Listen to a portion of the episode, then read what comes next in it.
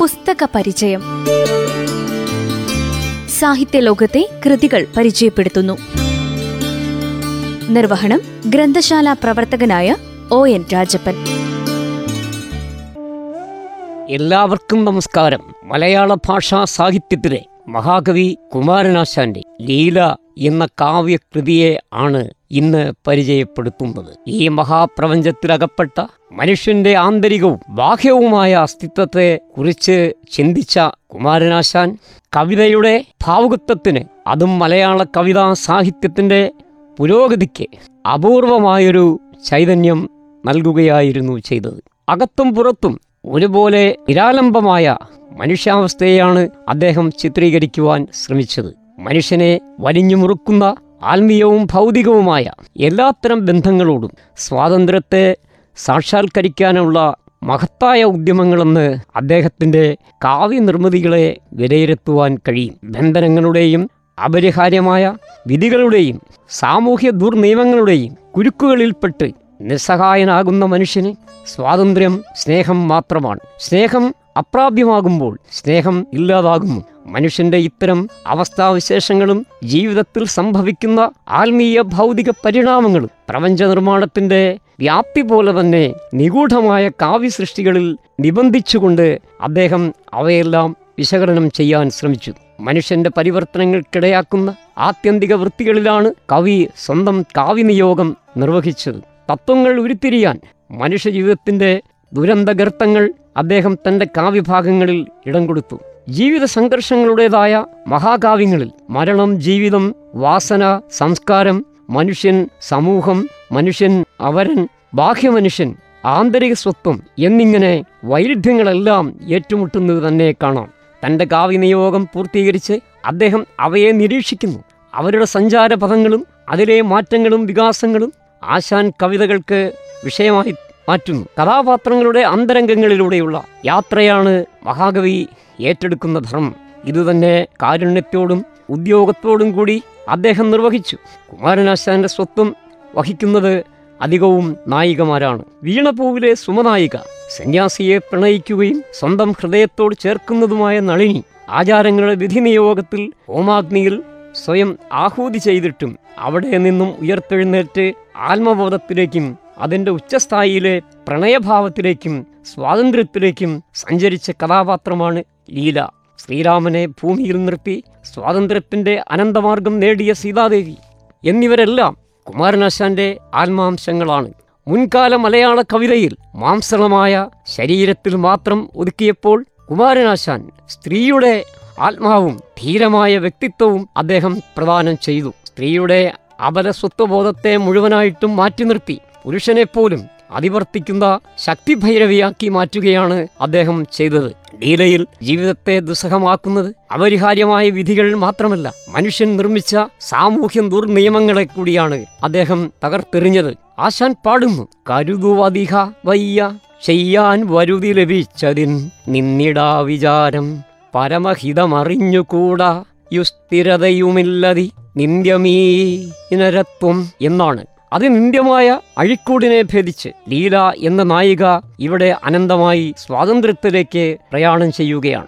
ഭർത്യുന്മതിയാണെങ്കിലും തരംഗലീലയിൽ തടശില പോലെ കാത്ത പ്രണയത്തിന് തലതല്ലി സായുജ്യം അണയുകയാണ് ചെയ്തത്. അഴലേകിയ വേനൽപ്പോമുടൽ മഴയാം ഭൂമിയിൽ ആണ്ടുതോറുമേ ഒഴിയും തരുപത്രമാകമേ വഴിയോ പല്ലവമാർ പൂത്തിടും എന്ന് സീതയിലും അദ്ദേഹം പറയുകയാണ്. ലീല എന്ന കാവ്യകൃതി ആശാന്റെ പ്രണയകാവ്യമാണ്. പേർഷ്യൻ കാവ്യമായ ഐല മജനുവിന്റെ പ്രചോദനത്താലാണ് ഈ കാവ്യരചന നടത്തിയിരിക്കുന്നത് എന്ന് മലയാള കവിതാ സാഹിത്യ നിരൂപകന്മാർ പറയുന്നു. വ്യാപാരിയായ അർത്ഥപാലകൻ തന്റെ മകളെ വിവാഹം ചെയ്തു കൊടുക്കുന്നു. കമനൻ എന്ന ആൾക്ക് എന്നാൽ ലീലയുടെ ഹൃദയം തന്റെ കാമുകനായ മദനൻ എന്ന ആളിൽ പ്രണയത്തിന്റെ പുൽനാമ്പുകൾ ഇതൾ വിടർത്തിയിരുന്നു. ആകസ്മികമായി ലീല ഭർത്താവിന്റെ ഗ്രഹത്തിൽ നിന്നും സ്വന്തം വീട്ടിലെത്തിയപ്പോഴാണ് മാതാപിതാക്കളുടെ മരണവും അവളെ വേട്ടയാടിയത്. എന്നിട്ടും മദനൻ എന്ന പ്രത്യാശ ലീലയെ ജീവിക്കുവാൻ പ്രേരിപ്പിച്ചു.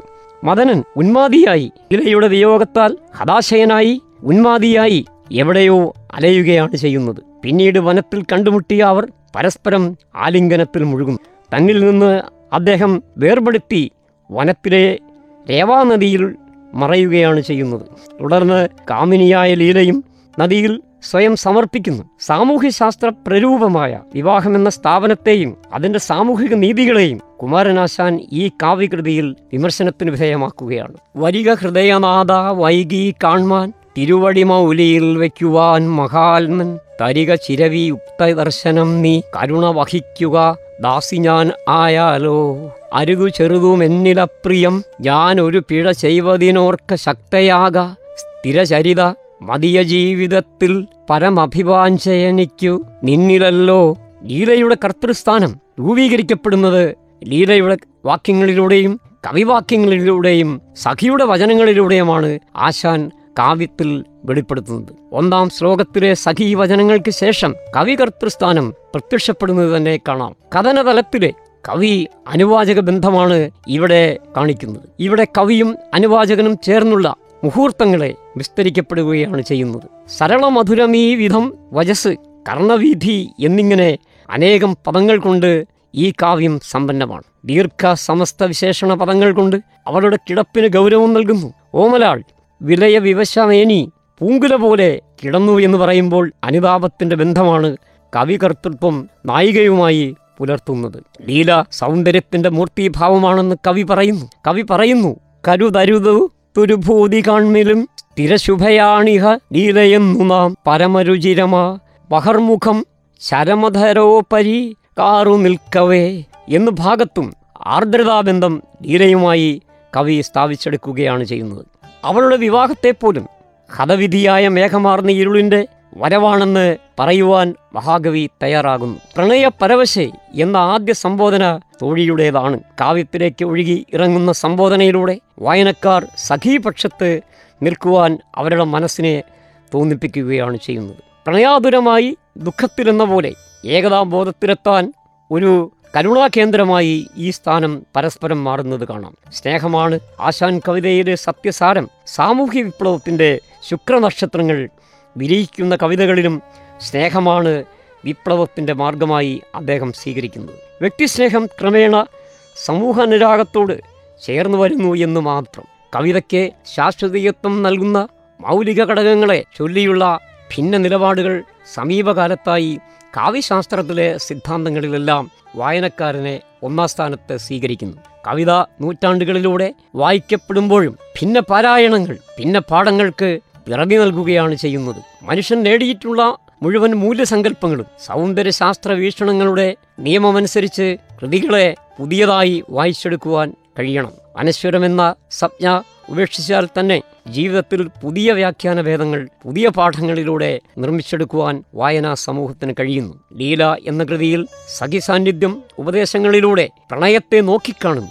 പ്രണയത്തിന് നിർവചനമൊന്നും സഖി നൽകുന്നില്ല. എന്നാൽ പ്രണയം കേവലമായ സ്ത്രീ പുരുഷ ബന്ധമല്ല. ഇവിടെ സ്ത്രീ പുരുഷ കേന്ദ്രിതമായതും ദ്വന്ദ്വാത്മകമായി ആത്മ വിലയനങ്ങളുടെ മേളനമായി കവി ഇവിടെ ഓർമ്മിപ്പിക്കുകയാണ്. പരിണാമി മനുഷ്യജീവിതം സ്ഥിരമാം സ്നേഹമനാഥമൊഴിയിൽ സ്ഥിരമാത്മനിബന്ധനം സുഖം പരതന്ത്രം സുഖമൊക്കെ ദുഃഖമാം. പരമാർത്ഥമുരപ്പൂ തോഴിയാൻ കരുതിയിടല്ലോ കഠോരയെന്നു നീ. കാവ്യകൃതിയിലെ ഇത്തരം സുഖനിമിഷങ്ങളെ സഞ്ചാരപർവത്തിൽ മദനനെ തേടിയുള്ള അന്വേഷണവും സഖി തന്നെയാണ് നിർവഹിക്കുന്നത്. മധുരിക്കാ സഖി സത്യഭാഷിതം എന്ന് അവൾ പറയുന്നു. ഒരേ സമയം പതിയോട് അനുരാഗം ഇല്ലാത്തവളും വൈദവ്യം ബാധിച്ചവളും കാമുകനോട് അനുരാഗിയുമാണ് ലീല എന്ന് ഈ നായിക കാവ്യത്തിൽ ആശാൻ അവതരിപ്പിക്കുന്നു. അനുരാഗത്തിന്റെ മോഹമൂർച്ചയിൽ ആദ്യമേ തന്നെ കണക്കാക്കിയതുകൊണ്ട് പതിയ സ്നേഹത്തിന്റെ വ്യക്തിഭാവത്തിന് പ്രാധാന്യം കിട്ടുന്നില്ല. ലോകാപവാദത്തെ അവൾ ഭയപ്പെടുന്നു. വിധിയെയും ദേശചര്യയെയും പറ്റി ദീർഘമായി പറയുന്നുണ്ട്. പ്രിയനെ കാണാൻ അക്ഷമ പ്രകടിപ്പിക്കുന്നു. അവൾ വാക്കുകളിലൂടെ അത് പ്രകടിപ്പിക്കുകയും ചെയ്യുകയാണ്.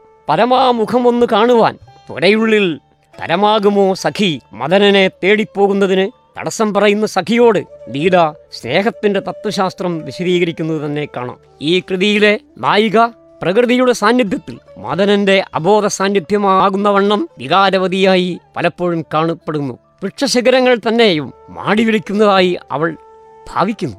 ചമ്പകപുഷ്പ ഗന്ധത്തിൽ അവൾ പ്രിയനോട് ഒത്തുള്ള ശമ്പകപ്പൂവിന്റെ നറുമണം കാമുകന്റെ മണമാണോ എന്ന് പോലും ചിന്തിച്ച് പൂർവസ്മൃതികളിലേക്ക് അവൾ വിലയം പ്രാപിക്കുന്നു. അന്യന്റെ സ്നേഹവസ്തുവായി തീരുവാനുള്ള ആഗ്രഹമെന്ന സാഹിത്യ ചിന്തകനായ ലക്കാനിയൻ സങ്കല്പം ഇവിടെ നമുക്ക് ഓർക്കാവുന്നതാണ്.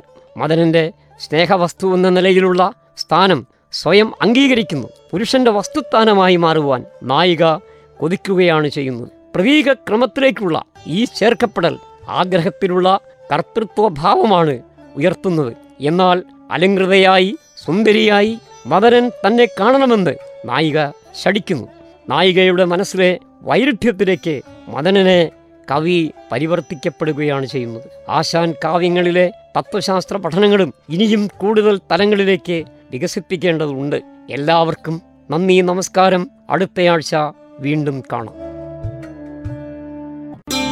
പുസ്തക പരിചയം സാഹിത്യ ലോകത്തെ കൃതികൾ പരിചയപ്പെടുത്തുന്നു. നിർവഹണം ഗ്രന്ഥശാല പ്രവർത്തകനായ ഒ എൻ രാജപ്പൻ.